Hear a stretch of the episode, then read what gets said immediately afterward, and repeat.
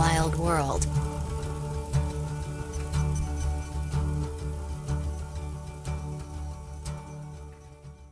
Presented by Do you know Raisin, the natural wine app? It's a guide to natural wine makers, bars, restaurants, and wine shops all around the world guaranteed 30% natural wine.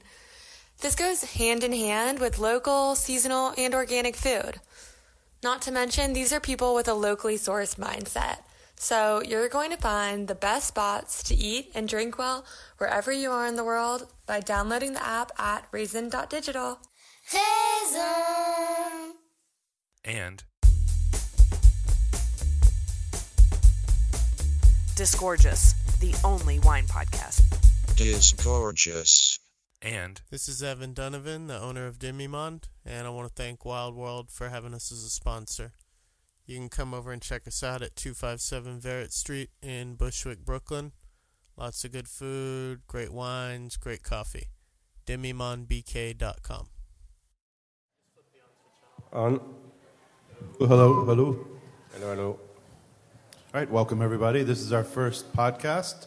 After this, we're going to have panel discussions and then a classroom. Uh, the first event today, uh, 10:15, is our podcast with uh, Lou Amdur from uh, Lou Wine and Spirits in Los Angeles. Is going to interview Marc Grandenon from Paris. Marc is a uh, natural wine journalist, aficionado, and fan from back in the very, very early days in Paris. And we're going to hear about uh, what led to the New York and global domination of natural wine and such things. And he, he and Arnaud were both there in the early days before it came to New York, and were part of the segue into New York.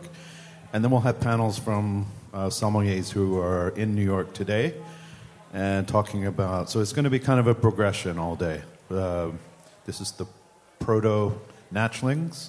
Uh, before there was natural wine, then there'll be the OG, the uh, original, the old uh, New York uh, natural wine scene, people that started it here, and then we'll segue into the current. We'll have uh, classroom Lou, and anyway, should be fun. So I'll let them get started. Take it away, Lou. So, the origins of this panel came from a discussion that Bill Fitch and uh, Byron and I had.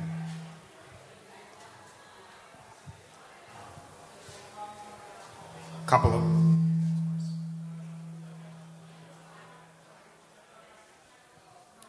A discussion that Bill Fitch and Byron Bates and I had a couple months ago about the mists of history, about how if we don't document some of these basic building blocks of the origins of the natural wine movement, uh, we will lose track of them. And uh, as we struggle to grasp uh, what we mean, what we say natural wine, I think it's really essential to understand what we meant and how that's transformed over time. So I'm really excited to have two articulate interlocutors here today uh, who were there at the very beginning to fill us in on uh, some of those blank spaces. Um, and I, I'm going to start with Mark. Um, Marc, describe the drinking scene in Paris in the late 80s and how you first started the wine drinking scene, not the gin drinking scene, but the wine drinking scene and how you first uh, heard the phrase, or the, maybe the proto phrase, uh, of vin naturel. Uh, there is not really uh, a wine drinking scene on this, that type of wine at the time. It was, it was more people who discovered this wine by the winemakers. People went uh, in some, some, some, some wine fairs, discovered that type of, of winemakers, what's happened to me, uh, and discovered that type Which, of wine. uh, which wine fairs? Uh, there was the, the Salon des Caves Particulières. In, uh, in, uh, in, uh, at the time, it was uh, Porte de Champerret. It was, uh, it was a place where you find the worst and the, and the best. And, uh, but it was independent, independent winemakers. So the, some of them was on the line to change uh, the, the way they, they, they, do, they do the wine. So, so this is where I find the people another way to, to, to making wine. And when you, when you after that, the goal was to find places or you could drink that type of wine in Paris. And there is quite no at the time. And I think until really long time it was complex to drink organic wine because we, told, we, we tell organic wine at the time of uh, clean wine or there is no terms. There was uh, biologic wine was really complex during until uh, until except three or four places. Uh, I know we're going to talk about after, and because it's by the winemakers we discovered the places where we could we could drink the, this type of wine. Yeah, I, I, don't think there was a clear definition as to what you, you, you some of these wines, as as uh, as you just said, you, they were just different. I don't think there was a clear definition as to. Uh, I, certainly didn't have an understanding of of why they were different at the beginning or how they were made. They're, my uh, b- before I moved to uh, to New York, um, my mom was was actually my my original link uh, to this because she used to buy uh, wines from Marcel uh, from Marcel Lapierre, and that's and it was just uh, it was just good, you know. And and I was young enough and crazy enough at the time to uh, to steal some of those bottles, uh, unbeknownst to her. But it was, you know, in my case, I was passionate of wine for, the, for, for 10 years, and I, with my brother, we traveled a lot everywhere in the vineyard during years, and we didn't, with, with the guide, the guide at the time was Parker, Hachette, and we, and we, we was not pleased by that. We said that that's shit, that's not the, the one we want to drink. So when we met, for me, the, the, the, the, connection was, and it's very pretentious, but it was Henri Roch at the Cave Particulière in 1989 and uh, I arrive at that stand, I drink the wine, I say, okay, there is something different. And so the day, uh, the weekend after, we went, we went to see him. At the time, we did, I didn't know who he was. And by him, I discovered Marcel Lapierre the week after, and the rest. So, and, and, uh, and, uh, and that was the beginning of to discover all the, the, the exist at the time. So it was 10 or 20, but the most famous are are Dalrymple, are Chateau Sainte-Anne, uh, Overnoy, uh, and, and, at the time exists the story of uh, Jules Chauvet, that was the, beginning of the, of the legend. And uh, so it's, uh, and, and because Binaire was there too, and so it was, you have the first and uh, the first uh, and Courtois, because Courtois was there too, and you have the first line of for the, the, new, the new movement. So it sounds like the picture that's slowly coming into focus is the importance, the centrality of a foire uh, or two, uh, and you, and also the importance of the tyranny of Robert Parker, who even in France, people were already despairing Espe- about, especially in France. Yeah. So you have uh, a reaction formation of, about the, from the tyranny of Parker and the, the deadly dull wines that were uh, uh, being forced on our throats then. But then you have uh, a little spark of hope that you begin to discover at a foire. Uh, and it's not only bef- because of Robert Parker; it was, was because of the, the reaction against the chemicals in the vineyard was ever, everywhere in the, in the beginning of the 70s. So the people say no, no. But it, was it's that impossible something... because it was influence on the taste, influence on the ground, and influence. Sure. There were some people say no. It's not. It's not. Not only against Parker. It's just, just, just these wine are not drinkable. I, I think I use that kind of as a compressed emblem for that that whole strategy. But was that uh, chemical-driven viticulture first and foremost on your mind, or was that something that was motivating the vigneron uh, that you were discovering then? There was some vigneron react, that, that, that, that, there was reaction of the vigneron and reaction of the consumer at, at the same time. It, was, it was connected. That, that's, that's to say that some winemakers say, no, I don't want to do that, because there was some winemaker never did that before, before Jules Chauvet, before that the, the natural winemaker exists for some, forever. So, but uh, the movement was uh, personified by these, these people. But it was, yes, it was a time for the reaction, and the reaction, and there was the winemakers, and there was a consumer fond of, and uh, decide to, to react. I think one thing for a, an American audience is that it's, um, completely mysterious, uh, something that's very banal in France, is the delivery of wine to a, a restaurant or a bar au vin by the, By the winemakers. But and so here you are, you you've schlepped from Beaujolais, and you're not going to go back tonight, and you want someplace decent to drink and eat, and you brought your product, and so they're seeking venues for their wine and also a place they want to hang out too. No, exactly. And just like in, in what is we're going to talk about later and what happened in the U.S., I think there were some, besides what Mark was saying about certain uh, vignerons, there were some key figures that said, well, gonna we offer need a places place for them. We need a place to hang out, and we need a place. And there were key guys, François Morel and, and the likes, who said, well, we need a place. Let's let's do it.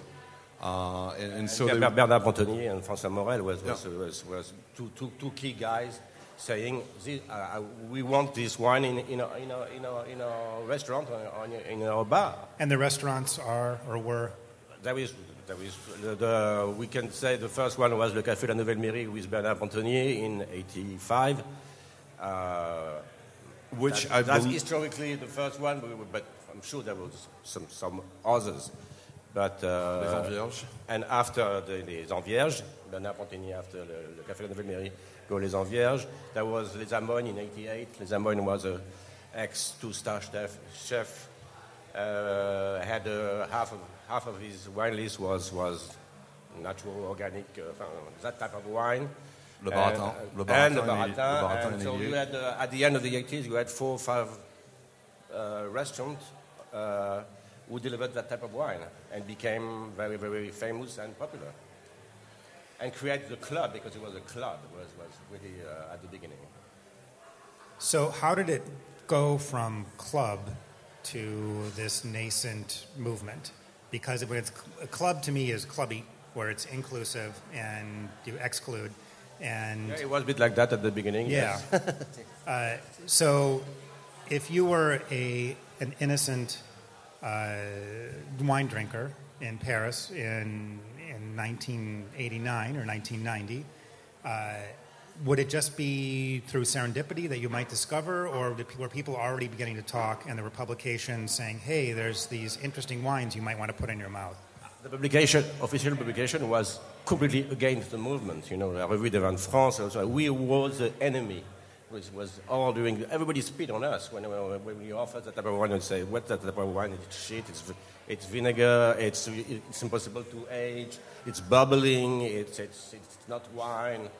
It was yeah. During ten years, it was it was really. Uh, like uh, it's proselytism. We, we, we, we convert people, we, and one convert and another, and another convert and another convert, and became a, a, quite a large community of people who, are, who was agree and uh, that, that, that, that new taste. But yeah, there was was no, that- no that- supporting that's the press. taste of uh, what they like.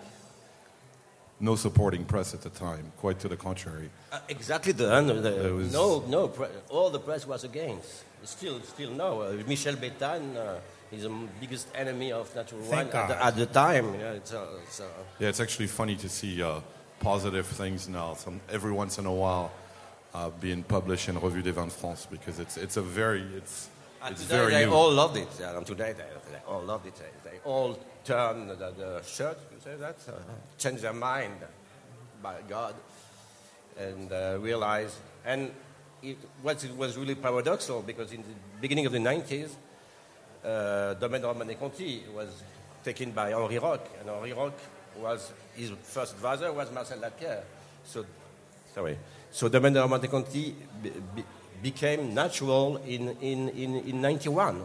And nobody knows that. And everybody said talk Conti is fantastic yeah. because it's the most expensive wine in Sure. the world. And it was natural uh, wine. So, but they never tell it. That cannot age and is, win- is vinegar. So, uh, yeah. It's impossible. yeah. But it's, it's uh, and that was the beginning of the movement, and because of by the top, you know, Romanée Conti and Domaine Prieuré Roch, because it's, they do a lot with Marcel, because it was really, and then eventually Domaine Uh, Leroy. And, uh, it was Marcel and Henri worked together. Uh, for, And, and they had a family connection? no, No. no, no, no, friendship. Just friendship. Yeah, just friendship, yeah. But so my, my, I write at the time, I say, because you know in Burgundy they're very proud of where, they come from. They think they're the, the, king of the world in wine. And so I write that in the middle of the, at the end of the 90s, it's, it's the Beaujolais changed Burgundy and not Burgundy changed the Beaujolais. Today. It's the, all the top domain are on the other uh, new technique come from Beaujolais. Fundamentally influenced. Yeah. Yeah. And the, the great You irony agree with of me? Yeah, no, I agree. I agree. The- there- I think, as you say, Romanée Conti, then eventually Lalou Bize. Uh, Yeah, eventually La, La, Lalou Bize is much more complex, Anne, but. Anne, Anne Claude uh, Domaine Leflaive. Uh, Uh, the- yeah, and, and include- yeah, co- the, the- the arrival of uh, biodynamic was, was very, very big. So Anne Claude Leflaive was the leader in Burgundy. but uh, but yeah, I mean, you're you're much older than me, so you you remember these things uh, much better than, than I do.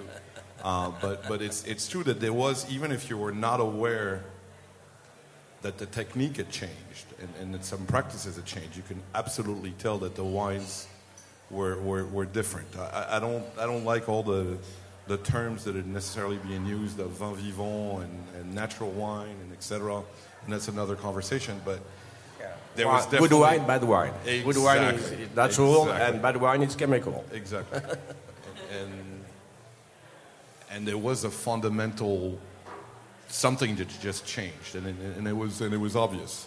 Um, but it, you know, just like anything that that starts like this, without the help of the press, without any commercial help, it took it took a while. It took a while for it to uh, to spread, and again. Uh, Quite fast, because in five years now, it was beginning in Beaujolais, five years after, uh, or ten years after, we was in Loire Valley we, with uh, coming back Thierry Puzelat and Chaussard, and uh, and it's beginning in, in, in Loire Valley, and all the Va- Loire Valley was spread with Thierry Puzelat with his friendship. The Languedoc-Roussillon began with Foulard Rouge and things like that. It was fast. In, But- in, in, in 12 years, the, the movement uh, spread everywhere in, in, in, in France. I'm, I'm trying to understand the mechanics of that. And at one backdrop question is you were uh, describing this constellation of first generation Yeah. vignerons who were operating in this idiom. How, how did they know each other and how did they recognize? Because uh, I know in, in France, winemaking is exceptionally regional, and you may really only know the wines of your region. Uh, and, and then you're quite startled to discover that there's someone working in the same idiom that you are um, bef- without any press, without social media, without really the web, uh, well, the primitive web. Um, so you described a few vignerons, uh, uh, Claude Courtois, uh, uh, Lapierre, Darribot. Uh, how did they recognize each other as doing something that was that, that, But- that they but- wanted to do? Uh, first of all, I was reading Jules Chauvet at the beginning and uh, uh, based on, on the common lecture, and so uh, there was no social network at the time, but, but they, talked together because there was fairs and they, they, they, they recognized it. There was, and for the South, there was one chef called Alain Chapel, and Chapel was the guy who, who unified Jura, Beaujolais, and North Rhone. And That's really and, important And, and, to and with understand that. that. all the rest came. no, and, and you know, we were talking about these places, Le Baratin, etc. No, but, no, but I say that before the battle. But, yeah, but yeah. in the place before, I think these places also became instrumental in, in even for vigneron of saying, well, have you tried this? What this guy is making, and and and, and at the time there was also, which still exists, thankfully, um, the because it was so new and experimental of like sharing Bouche à oreille. ex- not only bouche à oreille, but also amongst them of like saying, well, have you tried this? And this this happened, and and and this to this day, there's got you know you can you're a young winemaker, and you can you can call it Thierry Puzelat and say, look, I have this problem. Help. Help. Yeah. It happened to us with, with Laurent Saillard a couple of years ago uh, during uh, uh, the fermentation, where, we Laurent encountered something that, that on Gamay that it, that never happened before to him, and, and and I said, well, maybe we should call somebody, and so we called Thierry, and Thierry said, well, you know, Why don't you call, call Foillard, call Jean now? And Jean didn't have an immediate answer, and we sent the sample to the lab, and then we sent it to Jean, and within 24 hours, we, he's like, you should do this, this, this, and this. This is what this is. Thank you very much. you know? And, immediate uh, solidarity, solidarity between all the, all the winemakers are on that line from the beginning. And that was the idea. And the idea of what Marcel did every year was uh, 14 Juillet, Le Cochon. He did very big events. All, all the people are into that world came two times a year or three times a year in, uh, in Villié-Morgon to, to, to share because it was uh, during two days. Uh, okay, Let's not forget that part of it. Yeah, it Drink, was- drinking, wa- wa- was a drinking bit- was a buddies, bit like dangerous. drinking buddies. Uh, But it was, it was, First fundament- and it was foremost. fundamental. It was, it was, was the place to be if you were, was in that, that movement. So Lapierre would host these soirees. Yeah, And- organize. Yeah, yeah, yeah, Or- or- organize. Yeah, yeah. And, and, Soirée. and every time you stop by, you, you could have that. So it could be every. It's not only the, the official one, but you had a, you had party like that every week. And, and where was this at a at a restaurant or at No, his no, no, no. at his uh, At their home. at his home? Yeah. So just generosity Yeah. and Yeah, share generosity and create a movement and create with, with special philosophy and, and promote wine. They, they love promote promote Jura. There was they, they, they did a lot of work on promoting Jura. At the time uh, in France, uh, the, the, the, the French don't know Jura, and at the time the French hates Beaujolais. So, so, and still do. I, it changed. think it, it's it getting changed better. It's getting better. Yeah, yeah. but there was yeah, this terrible, terrible image in Beaujolais. You know, terrible, terrible, terrible for obvious for obvious reason. And and I, I think the first really because of Beaujolais Nouveau. Yeah. yeah exactly the, Yeah. the first well-known use of of, uh, of synthetic synthetic yeast and flavorings of uh, Banana.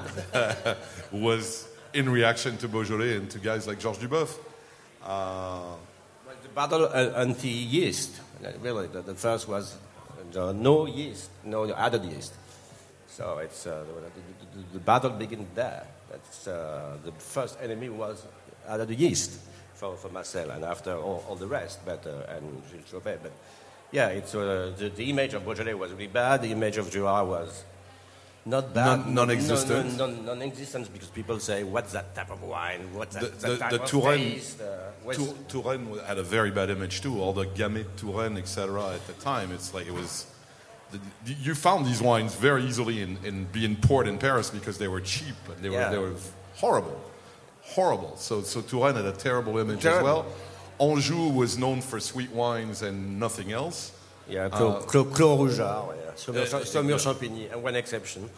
And But, uh, yeah, some exception, but not not a lot. No, Anne Parker said, "I hate Loire Valley wine, and I hate and I don't drink Burgundy wine." So it's, it's, it's and Parker at the time was was really really really really powerful, and uh, and uh, so it was complex. And you know, in France, the movement exists because in France we are we as a country for the same. Well, everybody know wine. So you, you're born with uh, the, the the knowledge of wine in your blood. That's what they think. Allegedly. And so that it's very complex to, to, to convert uh, people to, to a new, Which, new ma- which makes the French the worst wine customers you can possibly have. Exactly. Because because they come in and they're like, I was born with that gene. I No, know. when I in, in Los I. Angeles, when I have uh, middle-aged French customers visiting from overseas, and they, they want they go. want to take a bottle of wine, and and he, what are you having tonight? And they'll explain. And I'm like, of course, uh, a, a bottle of Morgon would be a good pairing, so I'll suggest it because I know they only want French wine, and consistently, no, I, I, I don't drink Beaujolais, and I, it makes me very sad to hear that that they're not open to experiencing these wines, but you, I'm not going to. It's not my job to be Mr. Buzzkill. Uh, anyway, um, uh, a, a couple of questions I had. Uh, one is uh, the centrality of Jules Chauvet. It, he's well understood as being really, really central to the development of what today we call Vin Naturel. How did he? You mentioned lectures that he gave. Uh, he made he- the book. he- He, the book, and so people had read the book. More, more the book, yeah. Yeah, and so they and and some I know that uh, Foillard knew, knew him, and and uh, and Lapierre knew him. Lapierre before Foillard. Lapierre, exactly, exactly, yeah. and Jacques Néauport. Uh, so yes, there was uh, the, the, the, the, the, the parole was spread by uh, Néauport and Marcel was the two, uh, and Pierre Overnoy. Overnoy too also also knew Chauvet. Yeah. Okay. Uh, Chauvet died in the end of the uh, 79? uh, 80s. Okay. So, uh, yeah, because uh, Philippe Pacalet uh, worked with Jules Chauvet at the end of the 80s before going to Prieuré Roch. So, just a little bit of backdrop about Chauvet. Um, for those of us who are natural wine lovers, he's uh, a, a bit of a comic book superhero in that he established the centrality of, of wild yeast fermentation and what to do, or actually what not to do, if you want to foreground that in your wine. And so, if you are making industrial wine, of course, you're going to add uh, sulfites because you want an inert must, and then you're going to inoculate because it's all about command and control. And for Chauvet, he's, his, his concern was that if you want a wine to be most expressive of the soils in which it grows and the sensibility of the region and where it's from, um, you're not loading up your vineyards with crap uh, because all of that suppresses uh, the wild yeasts that come from the soil and are uh, aerosolized Yeah. by, by bugs and the wind and uh, and so anything you're doing in the in the in the vineyard that suppresses that An influence in the. In yeah yeah. yeah so that that's that's in a nutshell I think the the the, the one panel cartoon of Chauvet You know, one, one aspect I think of, of Chauvet that's overlooked very often is everybody knows he was a chem- chemist and he had great Biology, understanding, biologist and- uh, etc. of chemistry. He wasn't such a great winemaker, but but Chauvet, Drinkable. that, that that a lot of people don't know was an absolutely inc- at an incredible nose, incredible, and wrote absolutely incredibly detailed um, notes about the wines he was drinking. Like his his power of analysis of on on tasting was absolutely incredible, and he kept like very very very detailed logs that that really help because again it was it was very experimental.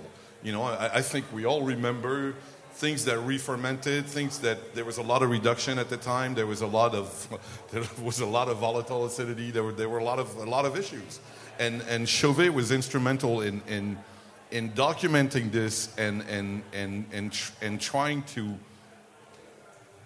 to get the process to to actually work through his background as a biologist, as a chemist. But again, his his power of of tasting was absolutely incredible. And I, I fear maybe we're losing some of that acuity today because we're losing the ability to articulate with that constrained lexicon of smells and flavors. Uh, it, it, if you ask someone, what's this wine like, the, the phrase, it's delicious.